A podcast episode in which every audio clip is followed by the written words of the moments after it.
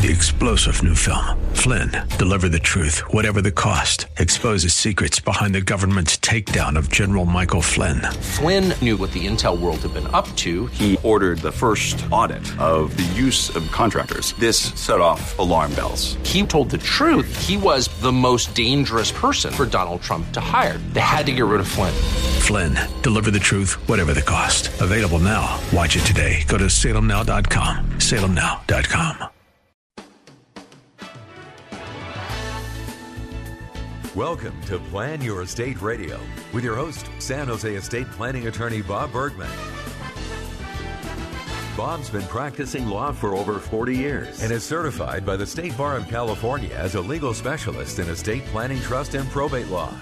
Bob is here to help you set your house in order with valuable insights you can use today to prepare a better tomorrow for your loved ones. And now, your host for Plan Your Estate Radio, attorney Bob Bergman. Good afternoon, Bay Area. This is your host, estate planning attorney Bob Bergman, broadcasting from my office in San Jose, California, in the Cambrian Park neighborhood, if you're familiar with that neighborhood.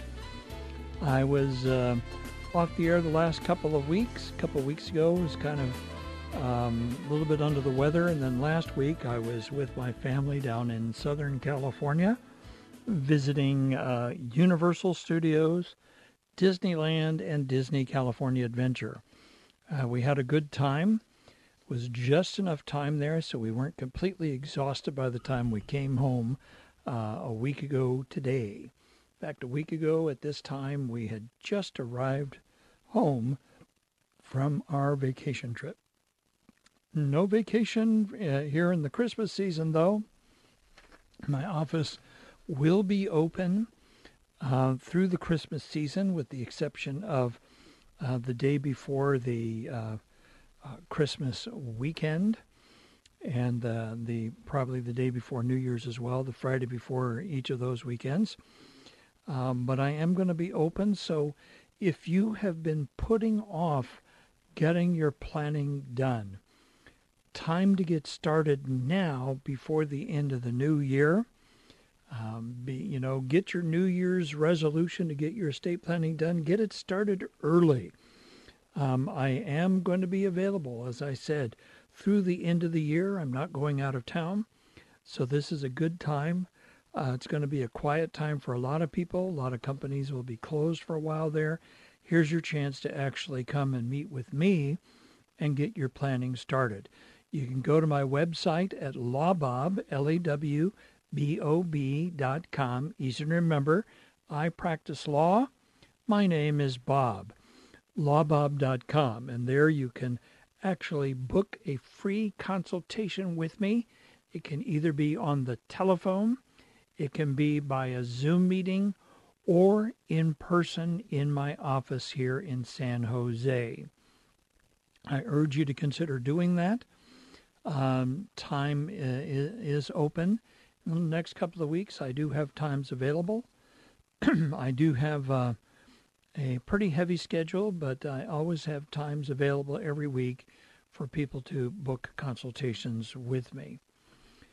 I'm going to follow my usual format today of covering questions and comments from around the state of California.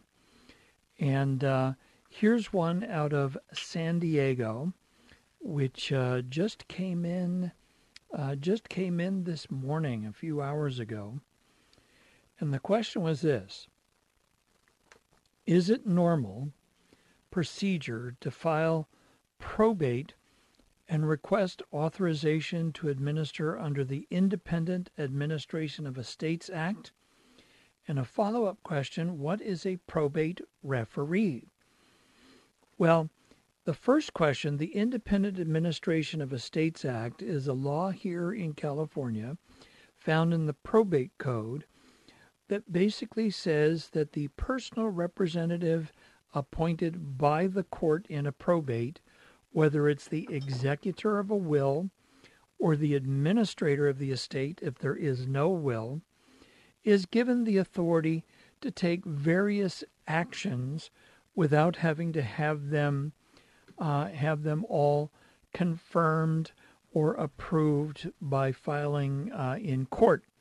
For example, the most common reason to do that is so that the executor or administrator of the estate can actually negotiate and sell property of the estate, such as real estate, and then just get approval from the heirs of the estate and file uh, what's called a notice of proposed action with the court, and then probably also waivers of the notice and consents to the action, meaning the sale of the property, with the court without having to set a court hearing to approve the sale of the property.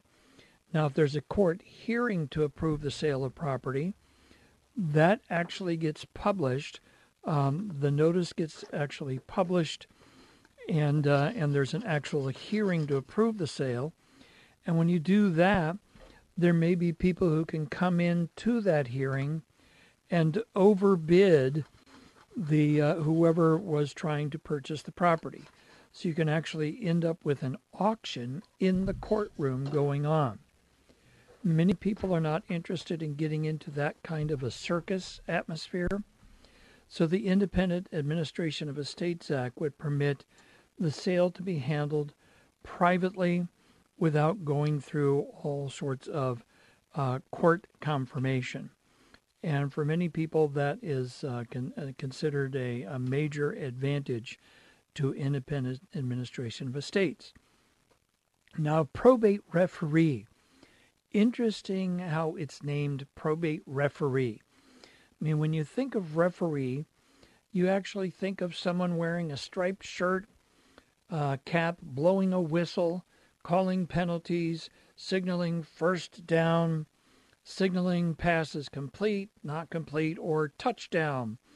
Um, but a probate referee is the formal title for a professional engaged by the court to appraise certain types of property in a probate estate.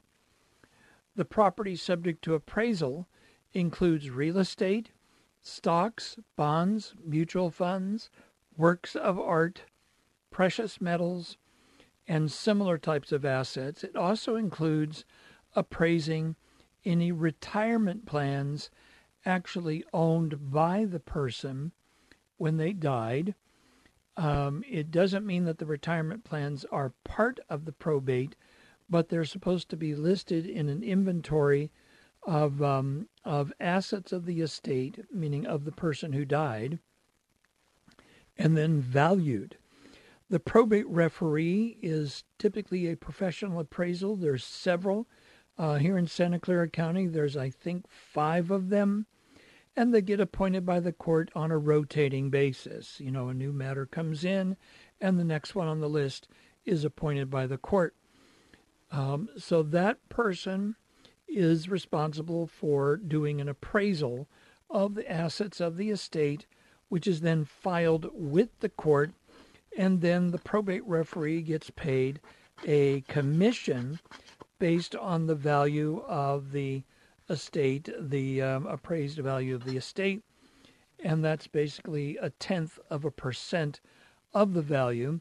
So it's not a huge amount of a fee, but with a large estate, it can be it can still be fairly substantial. So that's what the probate referee is, and um, so that answers that question right there.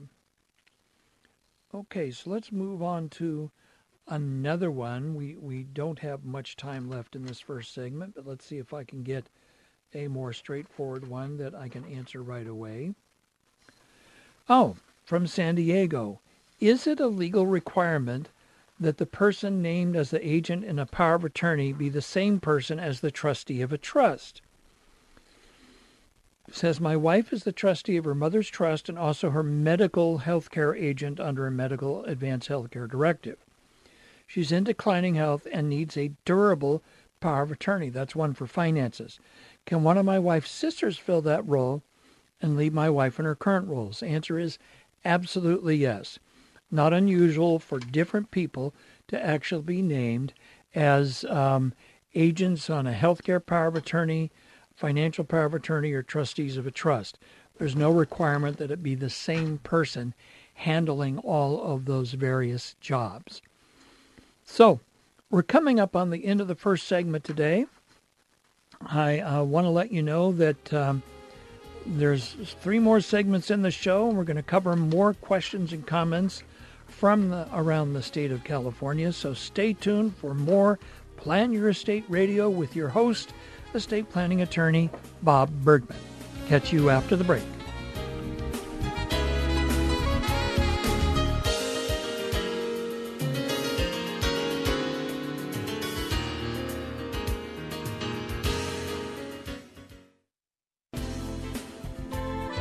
This is Plan Your Estate Radio with San Jose estate planning attorney Bob Bergman on AM 1220 KDOW. Hi, welcome back to the second segment of the show today. Out of Tracy, California comes a question, actually a pretty involved situation, so let's see if we can simplify it. Person said, Mom recently passed away I've learned that the person she married convinced her to void her original living trust, create a new trust, as well as create and execute a marital property agreement which put her separate property into a, into community property. In addition, my mom was convinced to do a separate transmutation specific to her real property as their home. Now, what a transmutation is, is where someone takes property that is separate from the marriage, their own separate property separate from the marriage, and they transform it, transform the type of ownership, in this case, from separate property to community property, which is property owned by the husband and wife, or the husband and husband, wife and wife in the marriage. This person said, I've consulted with a few attorneys been told this is unusual. They haven't seen this done before. I'm certain my mom had no idea what she was doing and that her spouse heavily influenced these decisions.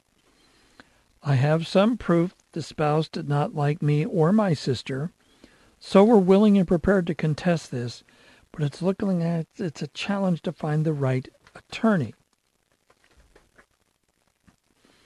This spouse did several things to isolate my mother from me and my sister for the last months of her life, and we held off calling the police to report suspected elder abuse because we didn't think it would reach this level.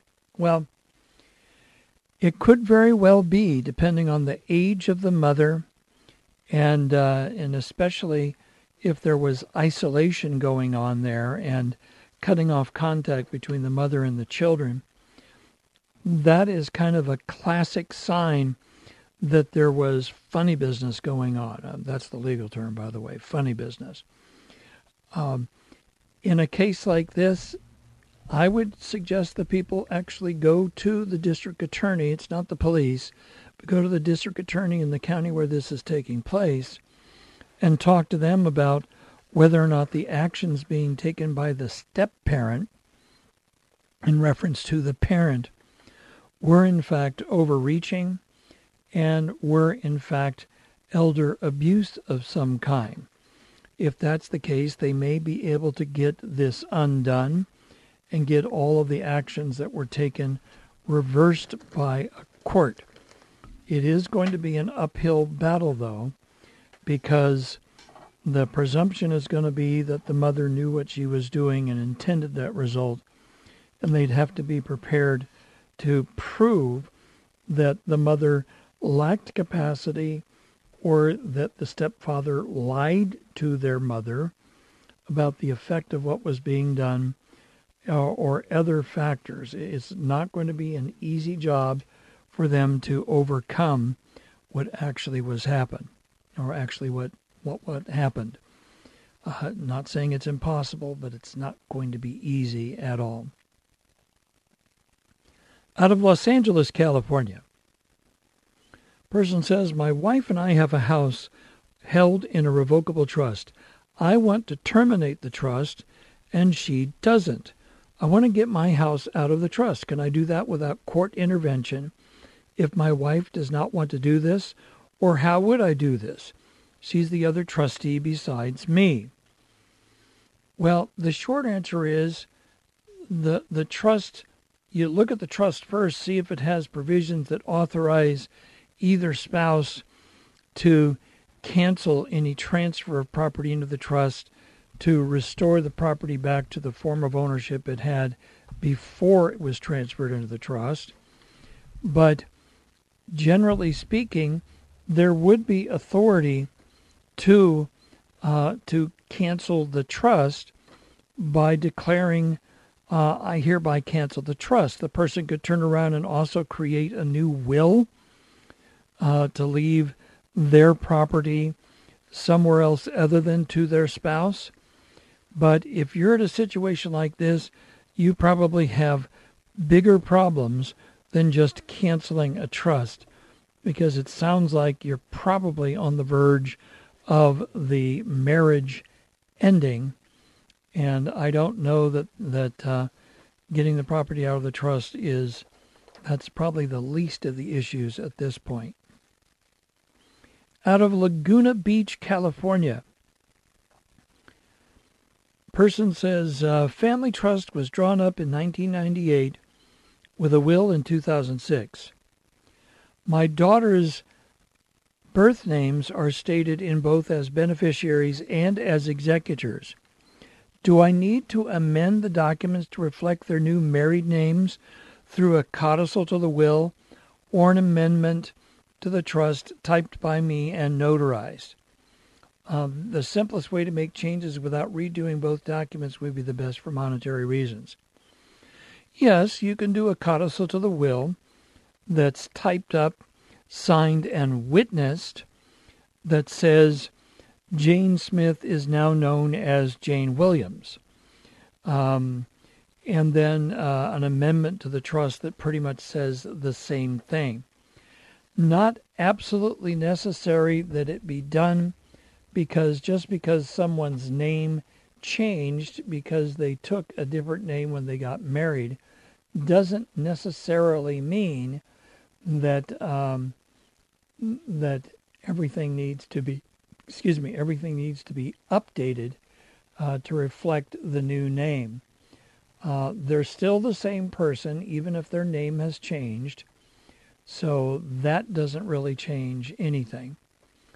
Um, but certainly it would be pretty straightforward to to correct both of those items pretty simply, um, just in writing, without it being a major um, a major effort on your part. Even attaching a note to both, indicating what the new names are, probably would be sufficient right there. Okay, here's someone out of Anderson, California, wants to know. Uh, says my my grandmother couldn't inherit from my grandfather's trust. When my uncle became her agent under a power of attorney, he took over the property and refuses to show anyone the original copy of the trust. He won't let anybody on the property that was set up for myself and my children and so on. How can I find out what happened? Well, if the uncle's refusing to share that information, you literally might have to go to court to demand a copy of the trust be turned over. If it's not done voluntarily, it may require having a court compel that to be done, or in the alternative, having the uncle removed from any position of authority for the failure to provide what may be legally required to be provided. We're coming up on the mid show break. And uh, when we return for the second half of the show, there'll be more Plan Your Estate Radio. This is your host, estate planning attorney Bob Bergman, and I'll see you on the other side of the break.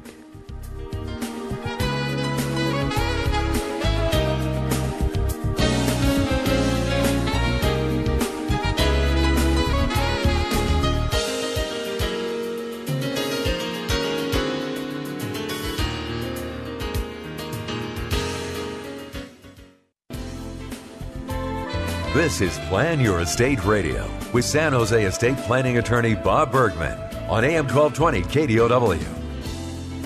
And welcome back to the second half of the show today. Okay. Um, let's see. We'll go to a couple more here. We've got um, out of Victorville, California. says, my landlord died two years ago, and all of the landlord's children are asking me for the rent money. None of them have showed proof of who owns the house, but I know it's in a family trust. What should I do, and who do I give the money to? Two years ago. I guess person said they've been renting for 21 years. So what where have they been paying the rent money the last two years, or have they just not been paying rent money at all? But in general, if someone can't prove that the rent money is supposed to go to them, if it's still owned by the trust, it's supposed to be paid to the trust, whoever the trustee of the trust is. The trustee of the trust should be able to take over and demonstrate that they're now the person to receive the funds made payable to the trust. I mean, ultimately, uh, ultimately, um, I would probably just take and put the funds into an account, uh, pay the rent into an account that that uh, I uh, that identifies the trust or something to that effect, and let the family know you need to let me know who this is supposed to go to, because I'm not going to pay rent to somebody that I, I don't know is legally able to receive it. Um, that, you know, because I wouldn't want to pay rent to someone and then have someone else come back and say, oh, you're supposed to pay it to me, so pay me the rent. Uh, I would tell them go after that person because they they're the ones I paid the rent to because they claimed that they were entitled to it. Really kind of more of a landlord tenant question than anything else. But it could touch, uh, tangentially touch on uh, on estate planning, which is why I ventured to to answer it in uh, in a limited way. Okay, from Redding, California. Okay. So there is a trust where where um, that identifies two of my three sons as beneficiaries, and it's an irrevocable trust. I would like to amend the trust legally binding with only one son as a beneficiary. Am I allowed to make those changes? The short answer is yes, no, or maybe. Yes, if you go to court and convince a court that one of the beneficiaries should be removed and the beneficiary being removed consents to that. No, if you believe that it's an irrevocable trust and that means it really can't be changed. And maybe, again, if you can get a court to agree with that. I think it would be very unlikely that that a court would just remove one of the beneficiaries from the trust uh, without the consent of that beneficiary. So I think the short answer overall is no, you can't get rid of one of your children as a beneficiary of an irrevocable trust. Whoever set up that irrevocable trust did that for a reason, and you can't just unilaterally decide, I don't like that anymore, and change the terms. That's why. Now, here, someone said, um, trying to help my sister who receives state disability payments but is due to inherit $78,000 from a mutual fund, doesn't want to lose her disability, so she needs a special needs trust or other solution and needs to get it done quickly. Well, uh, that came in, unfortunately, when I was out of town, and I have no way to respond to anything like that when I'm out of town. But yes, this person could set up a first party special needs trust, have the money go in there, and not lose whatever benefits they're receiving from the state. Now, this type of trust has a requirement that on the death of that person, the state gets paid back any monies that they were paying, assuming that the monies that they were paying was needs based payments. Uh, disability payments from disability insurance don't fit in that category um, as a general rule. But that is what the person could do. They could actually set up a special needs trust called a first party special needs trust. First party meaning it's the person's own property going in there. And it would mean that the, uh, the, the property would be used to reimburse the state for any eligible reimbursement when that person dies. Okay, this is an interesting one out of San Rafael. It says during my marriage, my wife was trustee of her aunt's trust, and she took over two hundred thousand dollars more than the other two beneficiaries of the trust received. Trust prescribed equal distributions to her and the other beneficiaries. During divorce, she's naturally claiming that all of it is separate property. Is that wrongfully obtained money income and thus community property? Let's start first by saying, first of all, it's a separate inheritance, so it's not community property. It's not part of the marriage. Number two, you don't want to be any part of that because if she took $200,000 more that she wasn't entitled to, that's called conversion or embezzlement. That's actually a crime. You don't want to be anywhere near that crime. So apparently, your ex wife illegally, unlawfully stole $200,000, or at least two thirds of that amount, from the other two beneficiaries, because presumably she would have been entitled to a third of that.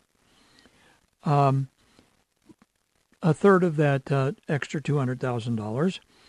But that is illegal, unlawful, and could end up with the person's wife uh, ending up in jail, and at the very least, having a court order her to pay to the other beneficiaries what they were supposed to receive, what they were entitled to receive, and in fact did not receive. So it's kind of an interesting situation that's being uh, proposed there. Okay, San Francisco, California. Long story short, a family member passed away with an outstanding debt on their home. The debt is old, and the lender and trustee on the deed of trust are out of business, but there is a beneficiary. Problem is, no one has any documentation of the original loan or what payments were or weren't made. How does this get resolved? Is there an easy way to avoid court? Well, that's a very complicated question. If the deed of trust is more than 10 years old, actually more than four years old, and no payments were made for the last four years, then that means that that loan probably no longer exists because no action was taken to enforce the promissory note and enforce the deed of trust. I had a kind of similar situation when my uh, second parent passed away, and there was an old deed of trust on a property that my parents owned the deed of trust, the promissory note was due like 10 years earlier. And um, I know my father had made all the payments on it, but the deed of trust was never reconveyed back to my parents after the loan was paid off. Uh, we went to sell the property. The title company said, Hey, we have no reconveyance here. And I pointed out to them that by the terms of the deed of trust, and the promissory note, the loan had been due well over four years ago. No action was ever taken to foreclose on the deed of trust, which means that it effectively the loan didn't exist anymore. And the title company said, you know what? You're right. And they permitted us to sell the property. Um, they just ignored that deed of trust because it was no longer enforceable as a matter of law. So this person in San Francisco needs to find out more details about this deed of trust. That's going to be public record. Um, so uh, the deed of trust is going to at least say this is what was owed, and this is what the uh, when it's due, and when the deed of trust, uh, when the loan is due to be paid. So it may be that they can actually get it resolved uh, by working with a title company. Okay, so we're coming up on the end of the third segment of the show today. When I come back, I will finish up the show with um, some more questions and comments, and uh, and then we'll head off into the weekend. I urge you now's the time to book a consultation with me. Go to lawbob.com, click on one of the choices for the consultation, and I can certainly meet with you before the end of the year to get your estate planning started before the new year. Get that New Year's resolution out of the way early. Get it started now. So we'll be back after this final break for the final segment of the show.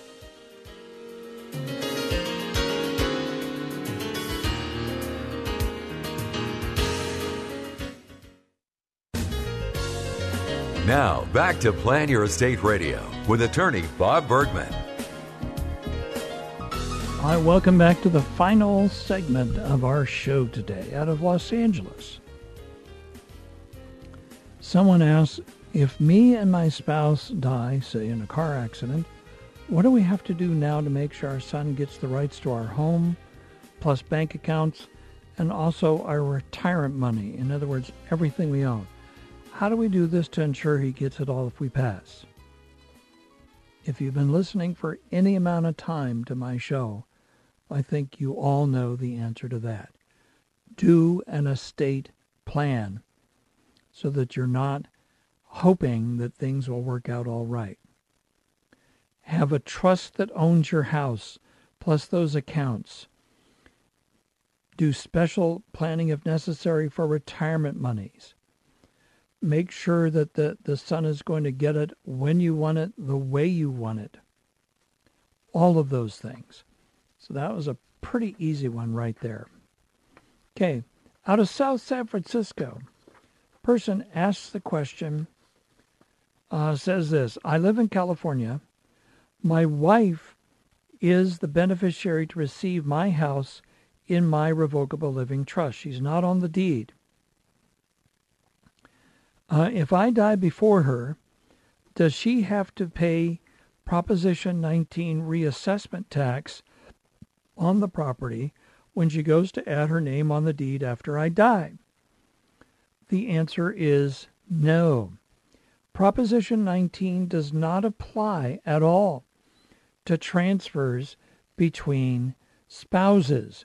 It only applied to transfers, um, well, in relevant part, only applied to transfers uh, between parents and children and not spouses. So uh, there is no reassessment, uh, what's called an interspousal transfer. There is no reassessment in a case like that. So um, that kind of answers that question right there. And now, let's see. Now, here is a good one. I'm going to read this whole thing because, you know, you have to admit the logic is there. I was reading about estate planning and it seemed complicated and expensive, expensive like taxes and fees. Wouldn't it be easier just to liquidate your assets, pension, stocks a few weeks before your death and then literally give a check to a relative you'd want everything to go to, like an adult niece and nephew? The check would be cashed before you died. There'd be no will, no other family with contest, etc.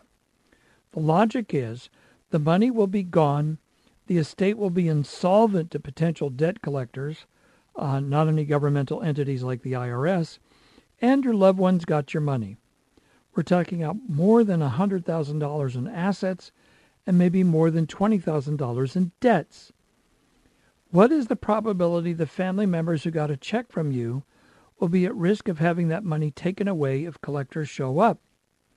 I'm not talking about the morality or ethical standpoints of ignoring earthly debts left behind, strictly the legal question.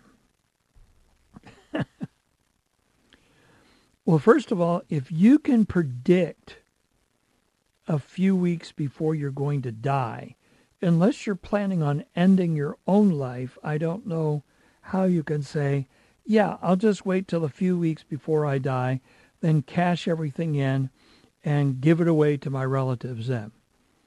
I would say, first of all, what if you don't die? Now you don't have any money anymore, nothing to live on. So that didn't seem to work out very well. Um, the IRS is probably going to um, want some tax money if anything that you liquidated was a retirement plan like an IRA or a 401k plan debt collectors would have a right to go after anybody who um, who received the money from you, especially if you did that anticipating death. Then basically, you're making a distribution with the intention of defrauding creditors because you're doing it solely for the purpose of having creditors not be able to receive anything. That is considered uh, fundamentally wrong, and uh, you might very well find that um, that creditors would go after people that you gave the money to because they don't want to end up defrauded themselves. So that's something to consider right there. Something to consider right there. So that's all the questions and comments I have for today. I wanted to just spend the rest of our brief time together talking a little bit about why it's so important to do estate planning. Uh, I bring this up, I mean, that's what I do as an attorney. Um, my show is called Plan Your Estate Radio. That's because I'm a firm believer that you need to get these things taken care of while you're still healthy, while you still have your mental capabilities, and while you still have have a chance to take some time to actually plan out what you want to have happen. The fact of the matter is that most people, majority of people, don't do any planning of any kind during their lifetime. And when they don't do any planning, then that means that the everyone left behind has to sort things out. So this is attorney Bob Bergman, host of Plan Your Estate Radio. Our show's over for today. Talk with you next week. Until then, have a great weekend. Goodbye, Bay Area.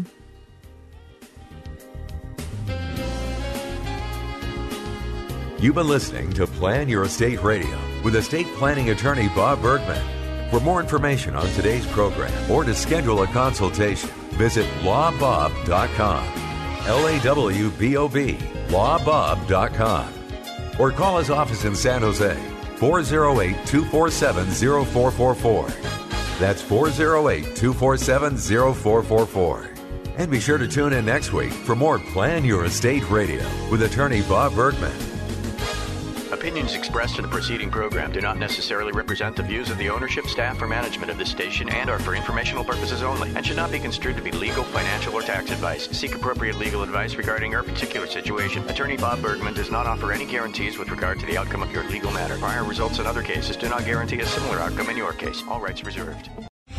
Three star general Michael T. Flynn, head of the Pentagon Intelligence Agency, knew all the government's dirty secrets. He was one of the most respected generals in the military. Flynn knew what the intel world had been up to. He understood its funding. He ordered the first audit of the use of contractors. This set off alarm bells. The explosive new documentary, Flynn, deliver the truth, whatever the cost, and covers the facts behind this scandal. Flynn told the truth. He was the most dangerous person for Donald Trump to hire. I find out the worst enemy that I'm going to face in my life is right here in America. They took my assessment and they wanted me to change it. And I was like, I'm not changing it. They had to get rid of Flynn. With in depth interviews, archival footage, and never before seen personal records of the man behind the headlines. I just felt like I was drowning. Flynn, deliver the truth, whatever the cost. Available now. Watch it today. Go to salemnow.com. Salemnow.com.